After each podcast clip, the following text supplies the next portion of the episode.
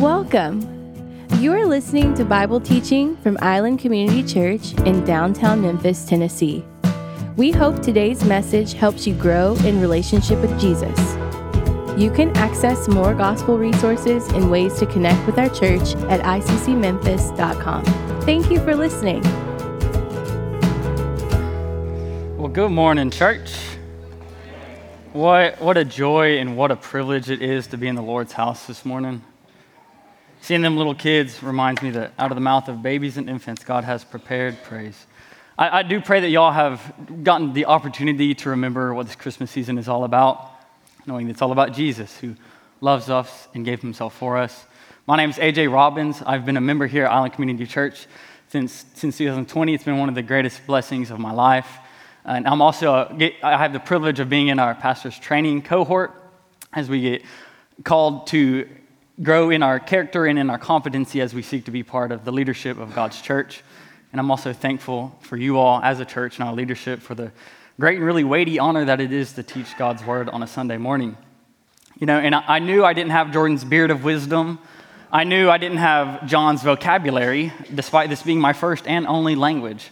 But, but what I didn't know, I, I didn't know I was missing the cuteness factor, like those little guys up there this, this Christmas, we've been in our series called Out of Darkness.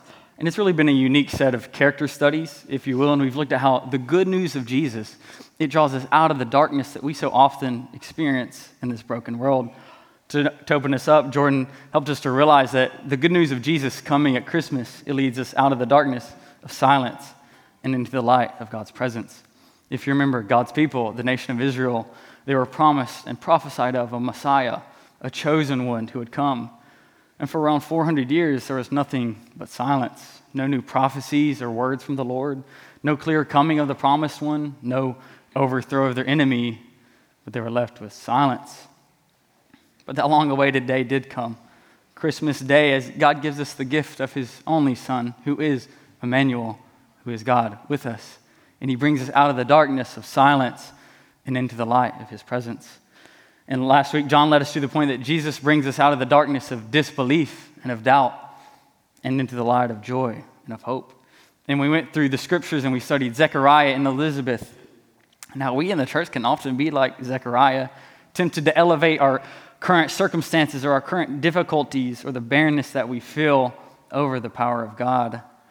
But there's good news that God graciously moves towards us and forgives us of our doubting in our hearts and moves us out of those barren places of unbelief towards lives of hope and of joy.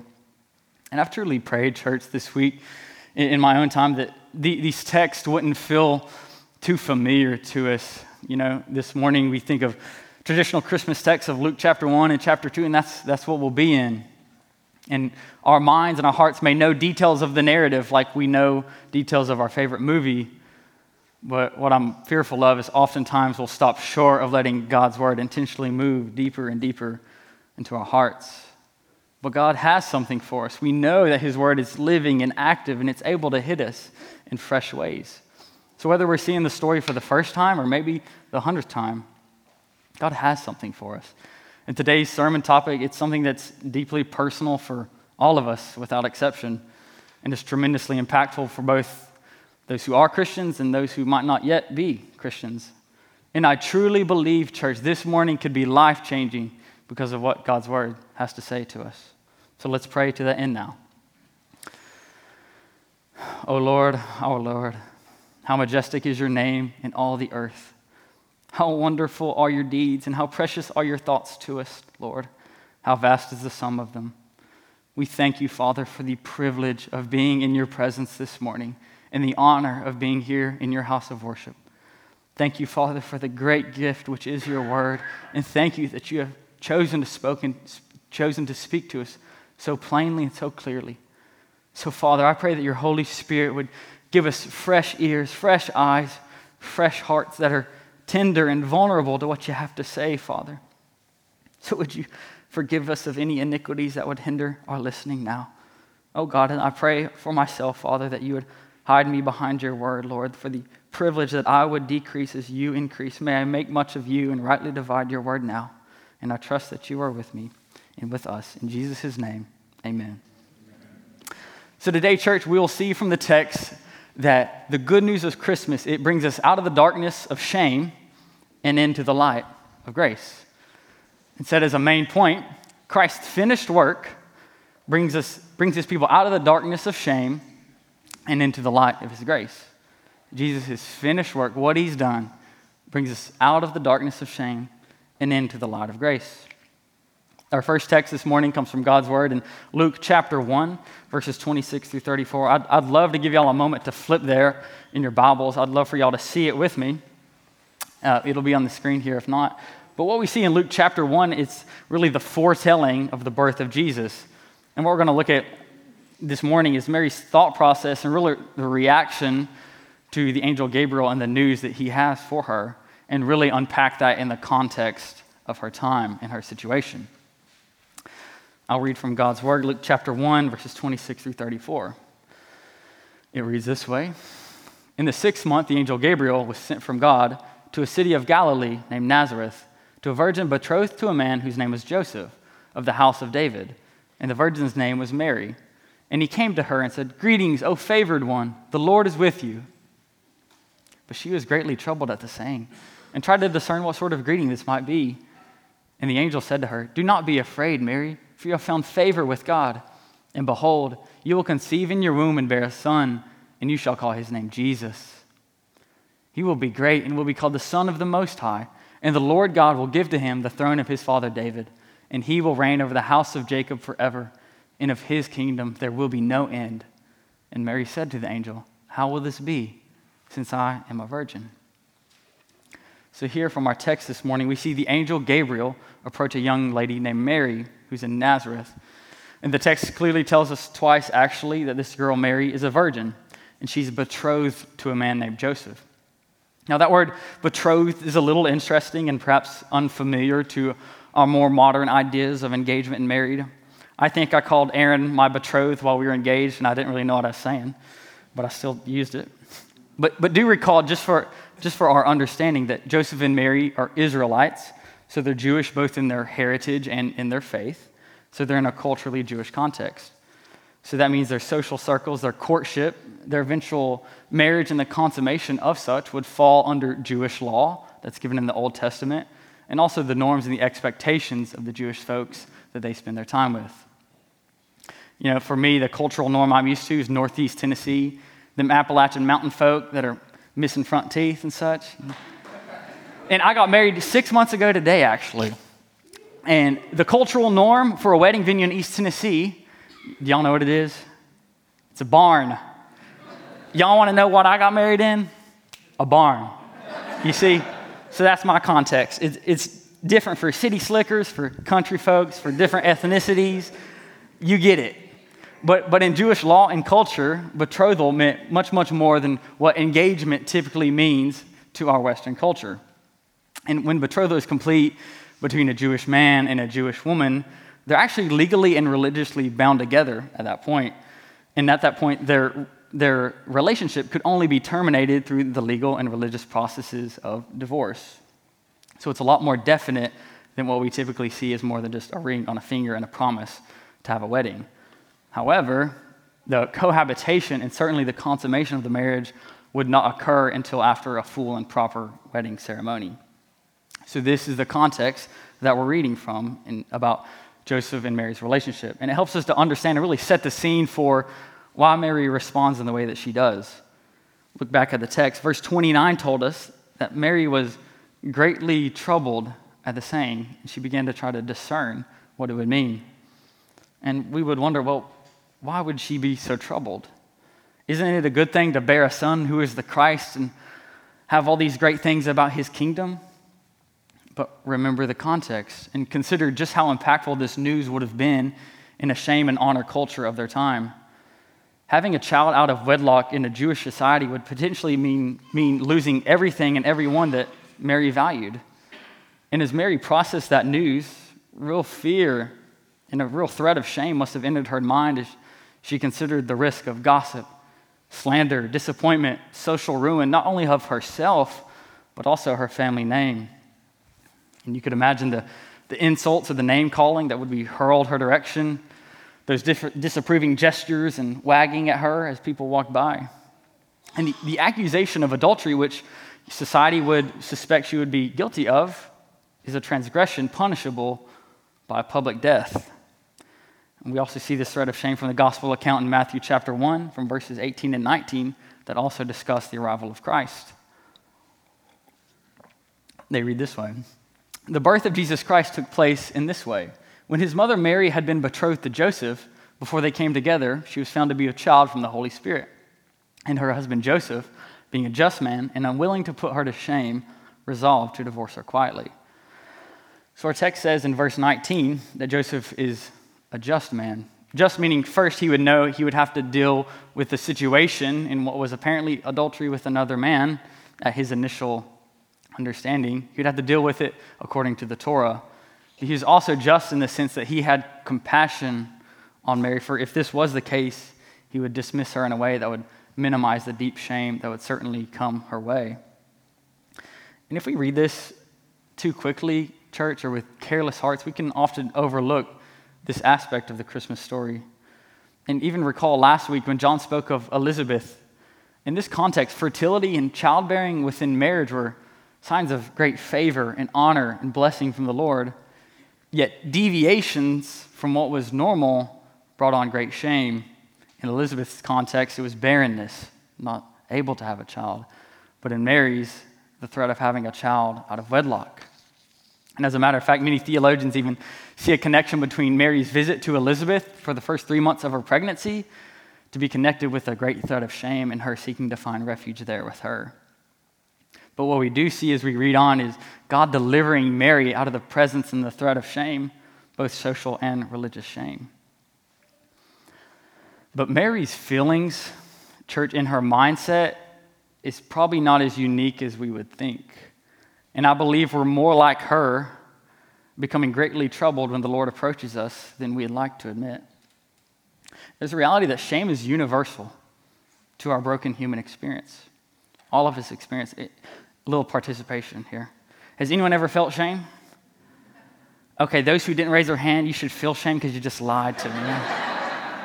hey, they say with good preaching, you cast a wide net, you get everybody involved. So I think I've done that one. I'm kidding. I'm kidding.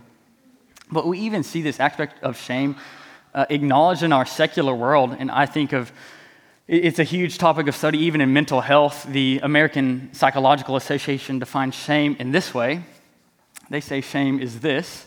If you flip to that next slide for me.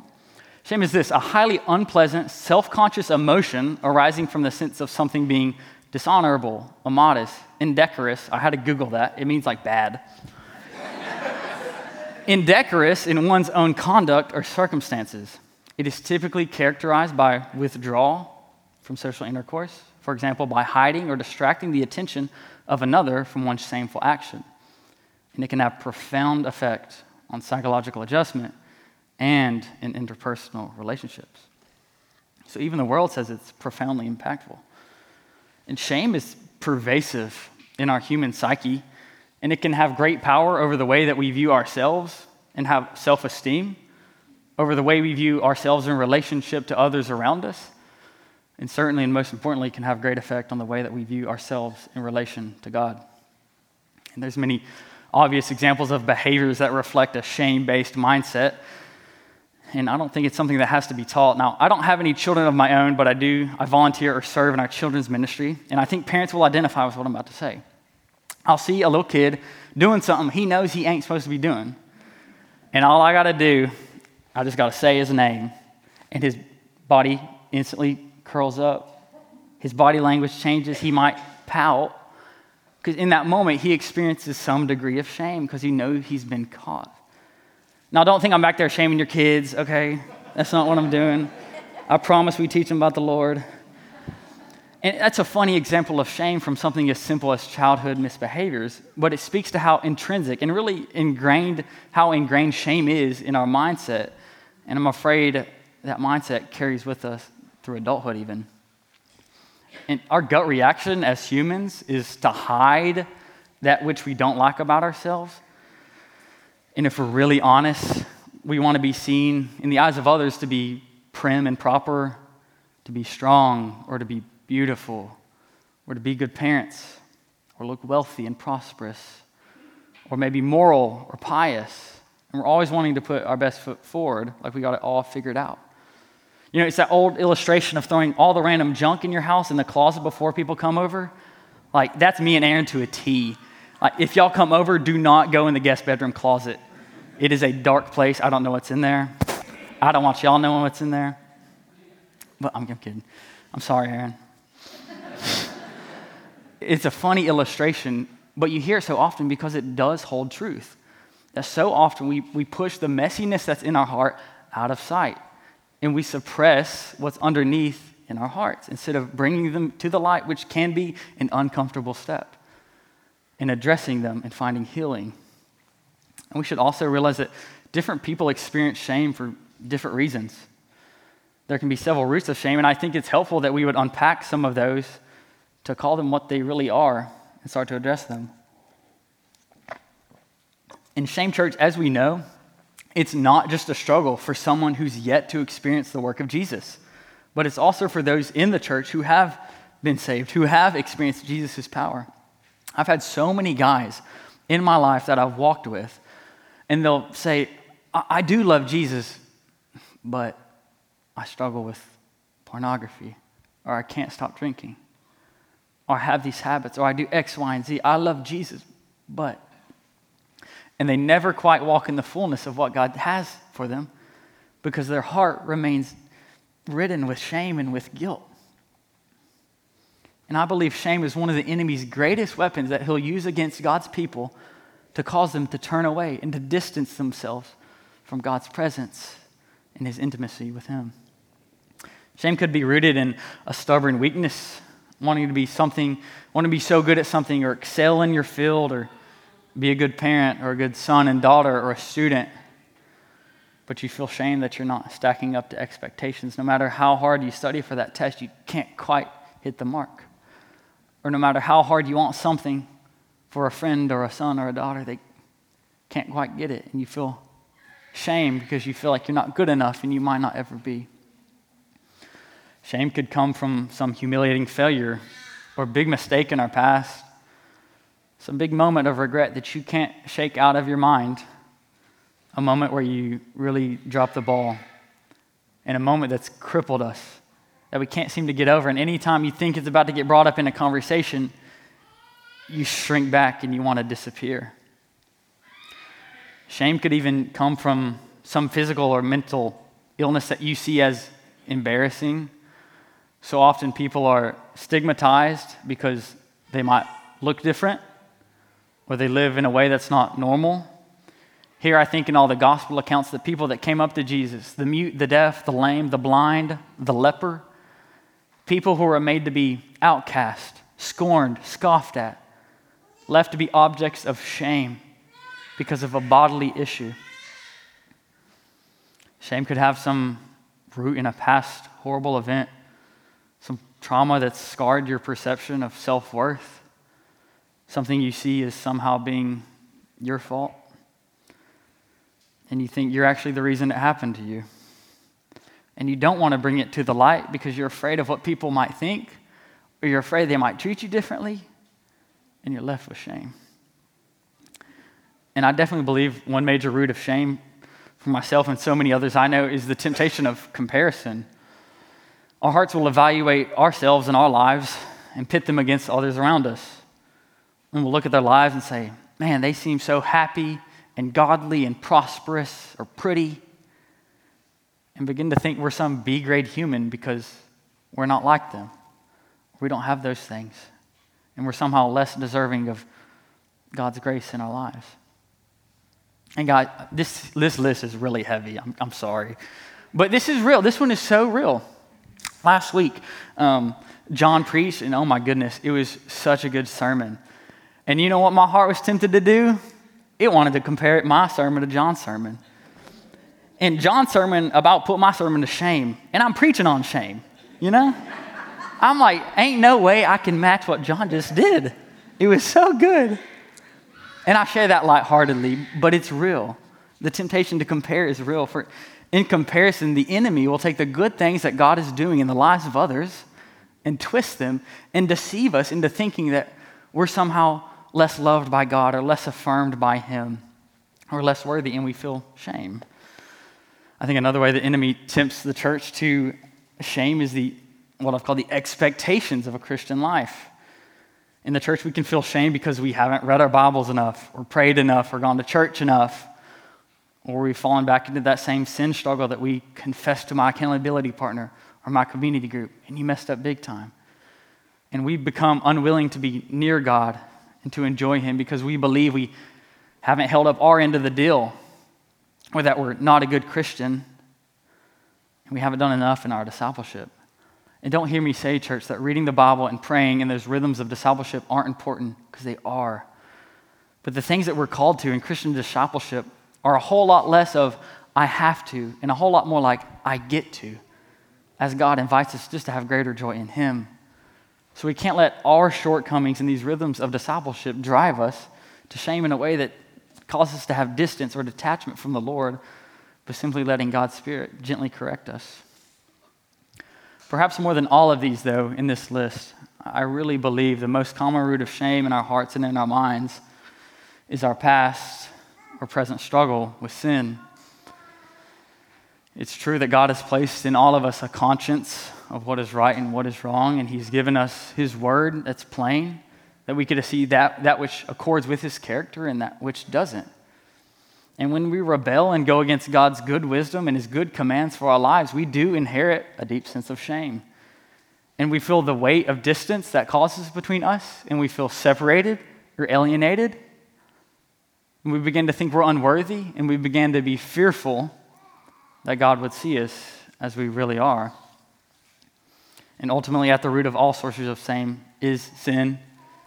It's personal and collective sin that's brought us into this broken world that we know. Not all of these sources of shame are even our fault, but ultimately it's sin that brought the brokenness that brings these about. And ultimately, shame was not present when sin was absent. The Bible affirms this. We'll see. Shame was not present when sin was absent. Genesis chapter 3 describes a moment when Adam and Eve chose to rebel against God's good direction for them. God had, God had given Adam and Eve clear direction to enjoy all that He had given them and to even subdue it for their good. But He gave them the plain commandment to not eat of the tree of the knowledge of good and of evil. But in the rebellion of their hearts, Adam and Eve chose to sin and they made the choice to eat. In verses 7 through 10 of Genesis chapter 3, show us what happens in response. Genesis chapter 3, 7 through 10 say this Then the eyes of both were opened, and they knew that they were naked. And they sewed fig leaves together and made themselves loincloths. And they heard the sound of the Lord God walking in the garden in the cool of the day. And the man and the wife hid themselves from the presence of the Lord God among the trees of the garden. But the Lord God called to the man and said to him, Where are you? And he said, I heard the sound of you in the garden, and I was afraid because I was naked and I hid myself. So, here in the text, we see for the first time in human history the feelings and the effects of shame. Adam and Eve's knee jerk reaction is to cover themselves with makeshift clothes, choosing not to be revealed and then we see the Lord walk in the cool of the day just to be near to them, call out to them. Yet they choose to remain hidden in their shame. They no longer step out in freedom and draw close to Him and walk with Him like they used to, but they rather distance themselves for the first time. And they're afraid of His judgments, fearful that they'd see them as they really are now. And we can relate so often we experience what Adam and Eve experience that God pulls on the, our heartstrings to want to be near us. He's saying, Where are you? Where are you? And He wants to move close to us. But our shame causes us to hide, to conceal our true selves. And we immediately begin to look inwards with the mindset of shame and evaluate that we're just too sinful to be near God. And questions run through our heads of, Doesn't He know what I've done? Doesn't he know I've messed up in this way with drugs or alcohol or made these mistakes with my sexuality or my relationships or some of the hurtful words I've said. And we may even try to cover ourselves with false facades of religiosity or veneer ourselves on the outsides with some good works or a good reputation to try to sedate that sense of shame that lies deep in our hearts. Some people may try to adopt a personality that is big and pompous, while other people may become very timid. Some might become overly domineering, while some might become far too submissive or even codependent. But no matter how we try to compensate, we can never shake this deep sense of shame that separates us from the Lord. And much like Adam and Eve did, Mary experienced a similar fear when approached by the Lord. Remember, she was greatly troubled. And she tried to start discerning what the Lord's nearness could mean. And perhaps she went on wondering, what will Joseph think of me? What will my family think of me? What will those in the synagogue or my friends think of me? How will this be? But recall the angel's response in verse 30 of Luke chapter 1. The angel tells Mary, Do not be afraid, Mary, for you have found favor with God. You have found favor. In the original language, that word favor is most literally translated as grace. It's by grace, Mary, that you have been chosen. You have found grace in the eyes of God. It's by grace that you've been sought after. It's a gift you didn't earn. It's grace meaning unmerited favor or goodness shown to those who haven't deserved it. Nowhere in Scripture is Mary mentioned as specifically righteous or deserving of such a gift as this. But it's only by grace. And it's God's grace that transforms Mary and causes all her fears to be alleviated. It's God's grace and His favor that wipes away the threat of shame and the deceptions of the enemy. And we know this as we read on in the same chapter. We see the transformation in Mary's mind and great evidence of this freedom from shame later in, chap- in the chapter as she has one of the greatest hymns of praise in all of the New Testament. Many people call uh, Luke chapter 1, verses 46 to 55 the Magnificat or Mary's song of praise. And I'll read this hymn that she sings, but notice in the text, church, notice where she puts her emphasis, where her boast is, and even notice where I've added emphasis in the text. The Magnificat reads this way My soul magnifies the Lord and my spirit rejoices in God my Savior, for he has looked on the humble estate of his servant. For behold, from now on all generations will call me blessed, for he who is mighty has done great things for me, and holy is his name. And his mercy is for those who fear him from generation to generation. He has shown strength with his arm. He has scattered the proud in the thoughts of their hearts. He has brought down the mighty from their thrones and exalted those of humble estate. He has filled the hungry with good things, and the rich he has sent away empty. He has helped his servant Israel in remembrance of his mercy, as he spoke to our fathers, to Abraham, and to his offspring forever. Ten times in these nine verses, Mary proclaims the excellencies of God's grace to her, a singing testimony of what he has done. Again and again, she proclaims, He has, He has, He has. The object of Mary's focus is no longer looking inwardly at her own inadequacies or her shortcomings, but rather a boast of God's grace, saying, He's done it, He's done it.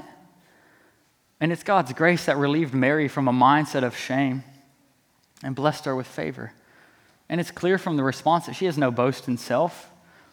And, church, as a matter of fact, for those who have truly experienced God's grace and have been transformed by it, Soon after that, there begins to be very little thinking of self altogether.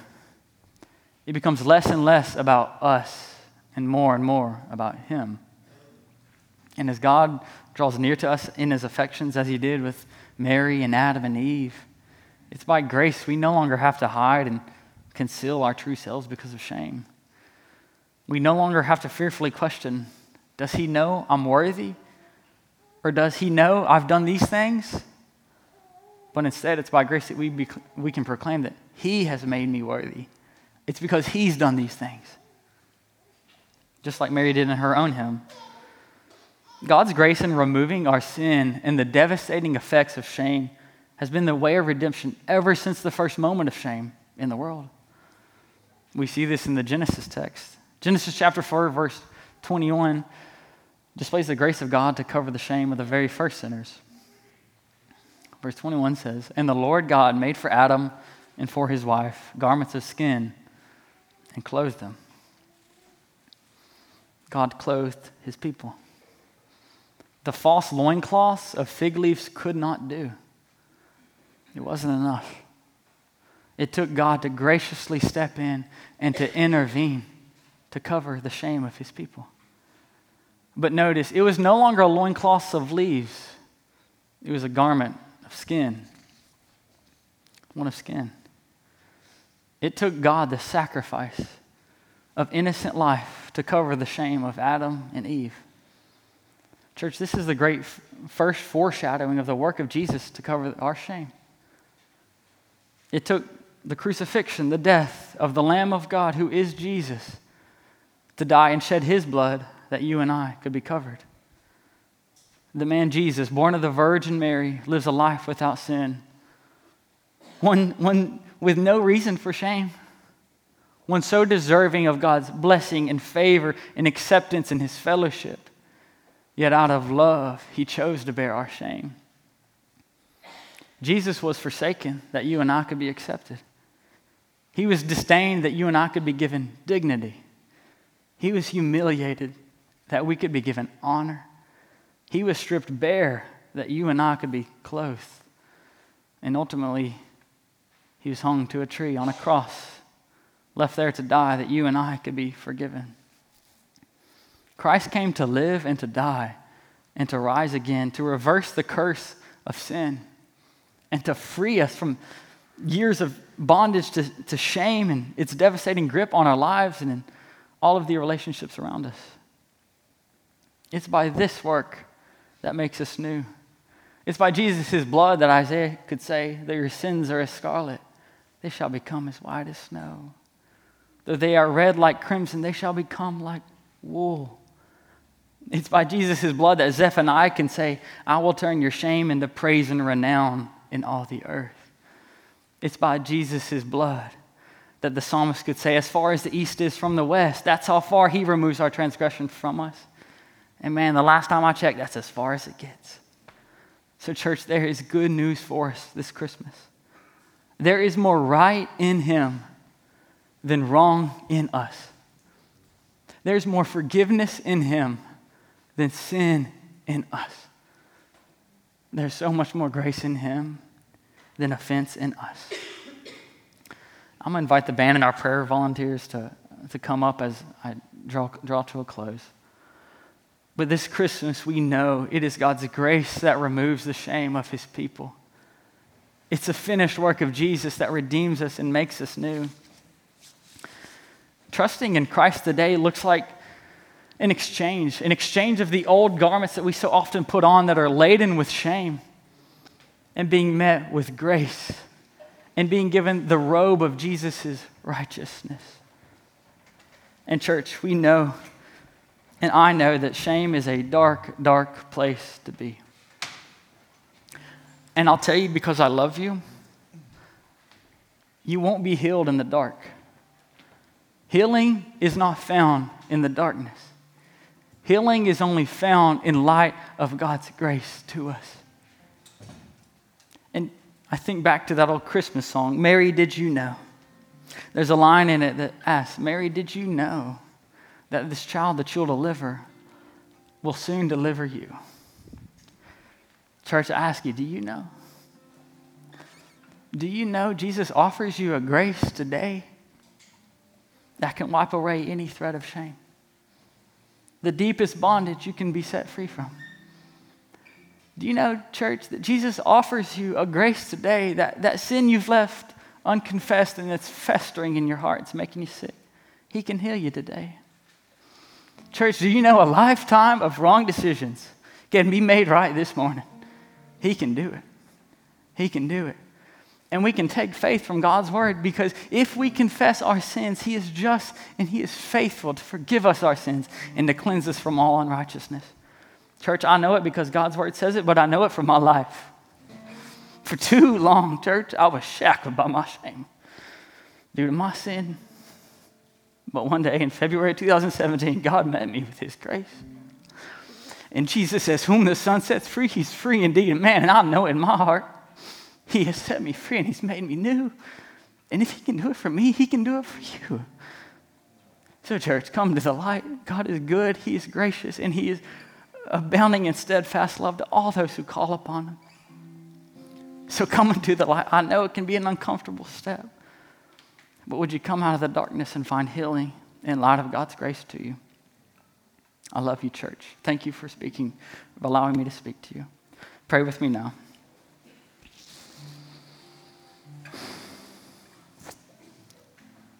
Thank you for your grace, God. Thank you that you would save a wretch such as me. I was once like Adam and Eve, just wanted to hide from you. But you covered me. Like in the prodigal son, the father was waiting for me with open arms. And in my shame, I was rehearsing excuses and just wanting to shrink up before you, Lord. But you gave me your best robe and you covered me. You have made me new, Lord. I pray that if there's those that need confession, Father, that need healing, Lord, that your Holy Spirit would give them the strength just to come near, to draw near, to come out of hiding, to come out of the darkness in this Christmas, to come into your light in your grace and be healed, Father. In your house, there are many rooms, Father. There's room for all of us this morning. So, Father, I pray that your Holy Spirit would move even unto salvation for those who would need it. God, thank you for your grace. We love you. We love you. We love you. And we pray all these things in Jesus' name. Amen.